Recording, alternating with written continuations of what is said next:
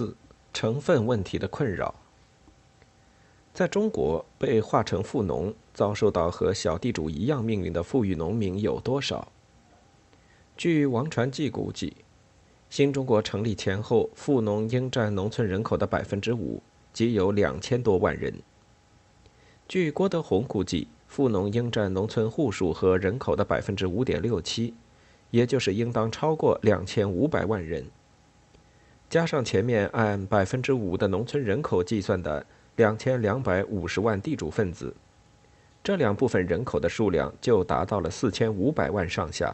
几乎接近于一九四九年全国农村人口的十分之一。这显然大大高于中共中央一九四七年关于地富人口三千六百万的估计，但与中共中央关于地主富农占农村人口十分之一的估计则相当接近。在中国小农经济和小土地占有制明显占主导地位的情况下，要把农村人口的百分之十化为阶级敌人，它所带来的问题是显而易见的。除了树敌太多会造成自身严重的不安全感之外，一个最大的问题就是大多数农户都是小土地占有者，都难免会有这样或那样的所谓剥削行为，因而。划起阶级来，势必会难以区分，导致极大的主观随意性，造成土改运动中更大范围的伤害。从各地基层土改的报告当中足以看出，这一问题的发生确实具有普遍性和严重性。中共中央当然了解中国小土地所有者过多，划分阶级太难这一特点，但是划分阶级实际是划分权力。基于其阶级斗争的理念和重建农村权力结构的需要，他亦别无选择。中共中央这时唯一的办法就是各种名头弄得尽量准确一点，再多搞一些政策性的区别。考虑到地主有主要靠出租土地、主要靠雇工经营和主要靠经营工商运输等的区别，富农有雇工经营、出租土地。租佃土地以及新和老等区别。出租土地者有土地多少和家庭劳动力多寡有无等区别。农户中有主要靠务农和主要靠出借房屋、耕畜、金钱等区别。划分地主与富农有区分主要劳动与附带劳动等区别。划分富农与中农有何者算剥削，何者不算剥削。剥削多少算富农，多少算中农等区别。为尽可能减少划阶级的主观随意性，他针对中国农村的这种极为复杂的情况，制定出了各种多少有些区别的名头，如封建地主、经营地主、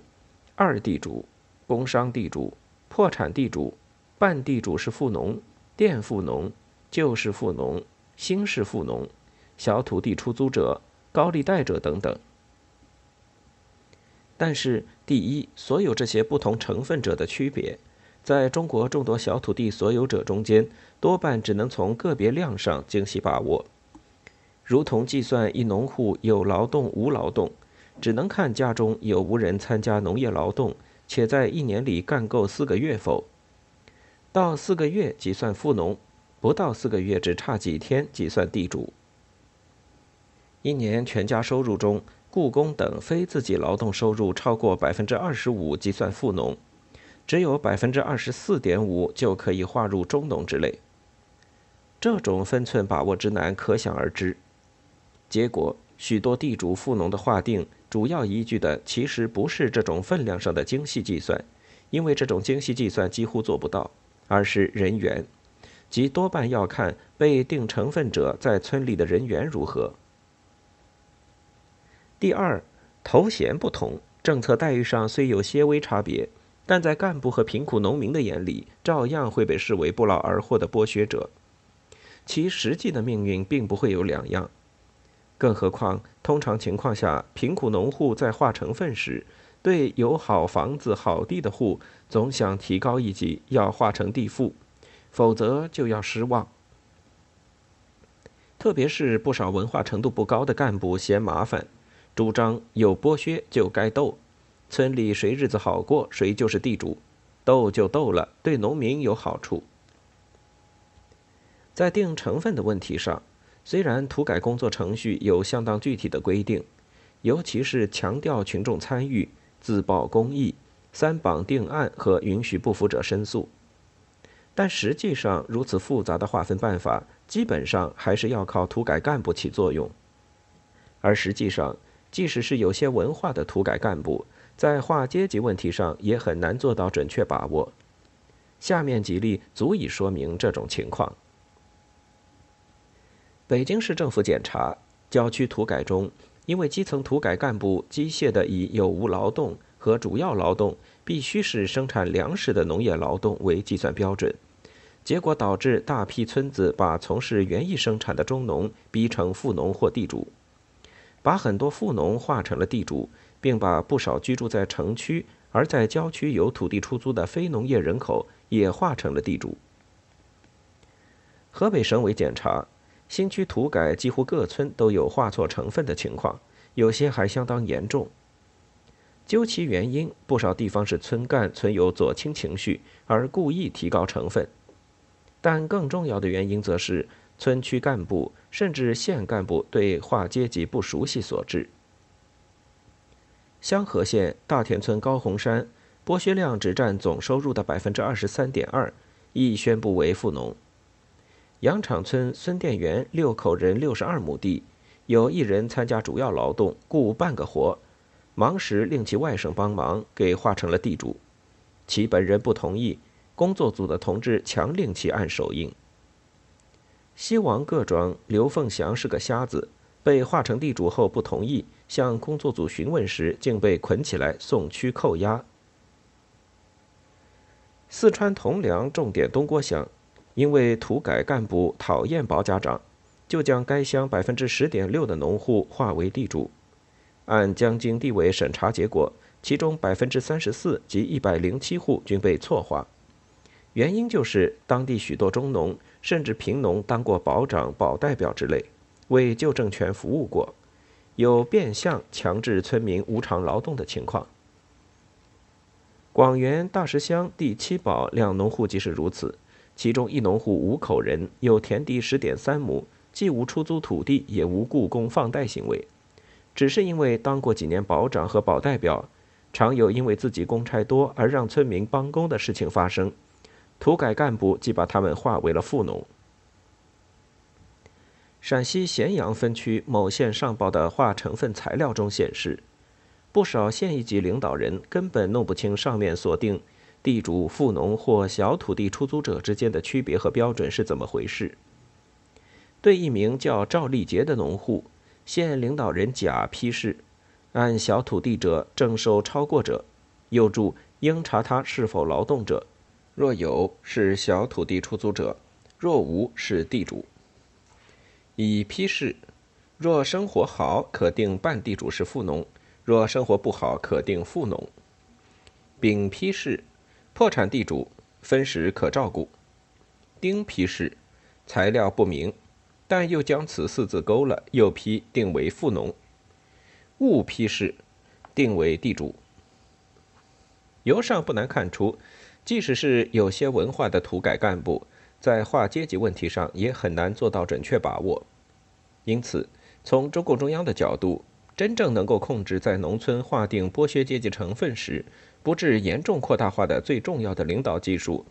其实并不在把握剥削形式和剥削量等等具体标准，而在严格控制百分之八到十的量化规定。各上级主管部门严格要求下级部门照比例办事，比例少了就是右倾，必须补划；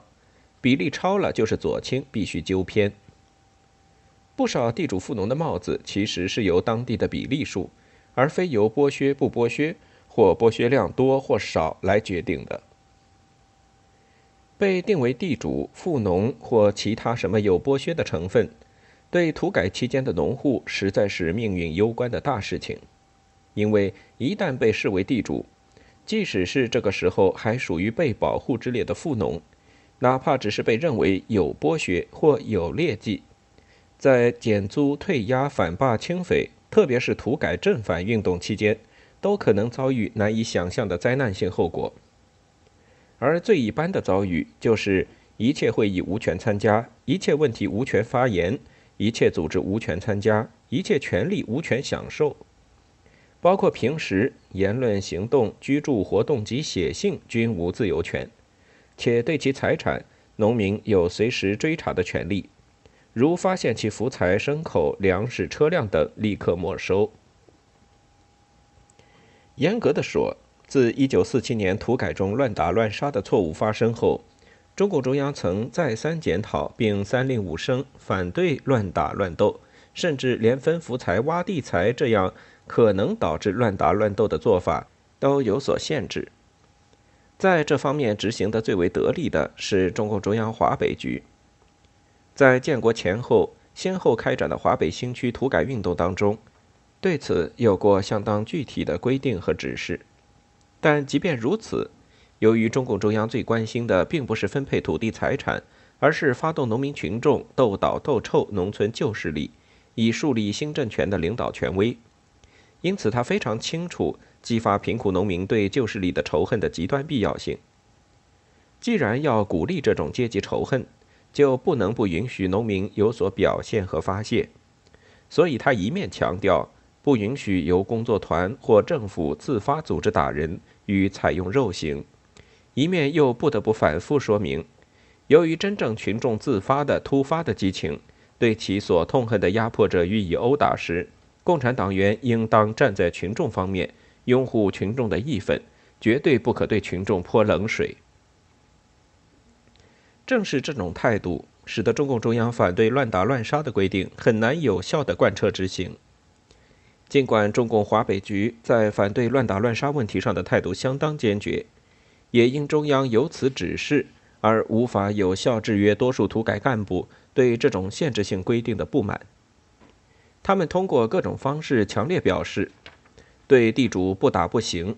不打逼不出福财，不动福财农民发动不起来，不打不杀不发动群众解决不了问题。即使不能乱打。至少有的地主不打不行，而且只有用这个办法发动群众快。在这样一种情绪支配下，即使是在华北局直接领导下的新区土改中，乱打乱斗和剥夺富农的现象也还是屡禁不止。如河北省顺义县1949年8月五区、十区七个村土改试验，四个村乱扣、乱打、乱斗，有报告称。干部进村，首先将地主富农扣押起来，并封锁全村，不得自由出入与生产，然后强迫群众去斗，不斗则已，斗则扫地出门，净身出户。唐山专区卢龙县十一月土改开始后，也重复了过去乱打乱扣、扫地出门和侵犯中农的种种做法，扣押农户达一百三十四人。十四人被打，八十一个村四百五十余户被查封财产，令追福财逼死两个妇女，造成社会人心恐慌。魏县八区北台头、小仓口等六个村，将地主及旧式富农当年劳动所得的粮食全部没收与征收。很多地方明知华北局有不挖底财、不分福财的规定，却不仅照样没收地主的福财。而且连旧式富农的福财也一并没收。临漳各区干部乱扣乱打风气盛行，九区区长甚至亲自动手打人。对此种种违反政策的做法，邯郸地委曾严令禁止，结果一些干部不仅不觉悟，反而躺倒不干，要卷行李回家。必须指出，华北新区土改是属于相当注意掌握政策界限的。斗争会虽多不胜数，声势浩大，打人死人的情况总的却比较少，因而因恐惧绝望而自杀者也很少。中共中央有令，华北局有令，两级最高权力机关三令五申，仍不能有效左右地方党政干部依令而行，足以见这种阶级划分的政策及其传统做法，在中共干部中形成的思维惯性有多强。如果只是中央有令，中央局折扣执行，其情况出现某种失控就不可避免。在这个问题上，中南局所属地区出现的偏差最为明显。有关中南局对土改的指导思想，我们通过前述中南局书记邓子恢给毛泽东的信，即可以看出其激进的倾向。他们不仅在动不动富农问题上表现出很强的斗争性，而且还对华北局指导下的土改做法委婉的，却分明是有所指的提出了批评。邓子恢在信中写道：“平津近郊土改，民主人士较好，农村不乱是好的。”但农民是否真正发动起来也应检查。如果经过土改而农民没有发动，则土改成为形式，这不仅政治上不利，在将来生产上也有极大不利。中南局的这种态度当然会对其领导下的地区产生影响。河南省是中南地区最早开始实践中南局土改主张的省份之一。他从1950年春动手土改试点后。就接连上演了1947年暴力土改的某些情景。新华社内部参考当时即有报道称，河南一些地方土改颇为极端，往往采取四追：追亲戚、追朋友、追佃户、追狗腿；五挖：挖家墙、挖地洞、挖粪坑、挖竹园、挖盗垛的斗争方法。由于干部权力无边，因此常常为所欲为。对怀疑为地富者，动辄打骂斗争，仅一个多月就打死逼死人命三十余条。兰丰县瓜营区在二十天内即接连逼死七人。该区区长某日到村上开群众大会，有一中农在家装麦子，被一区干部看到，怀疑是地主在趁机偷偷隐藏麦子，遂将其拖到会场。区长当场打耳光，并挥枪威胁。七八个区干部见状动手乱打，有干部甚至用枪托乱倒，以致意外走火，当即打死了坐在台下的该村农会主任的母亲。另考城城关区魏营村佃户宋二妮，一向表现积极，被人诬告是地主走狗。该区副区长不加调查，就在群众大会上指名大骂，其子要求为父亲申辩，该副区长大发雷霆，将其赶走。致使宋之子回家之后即愤而自杀。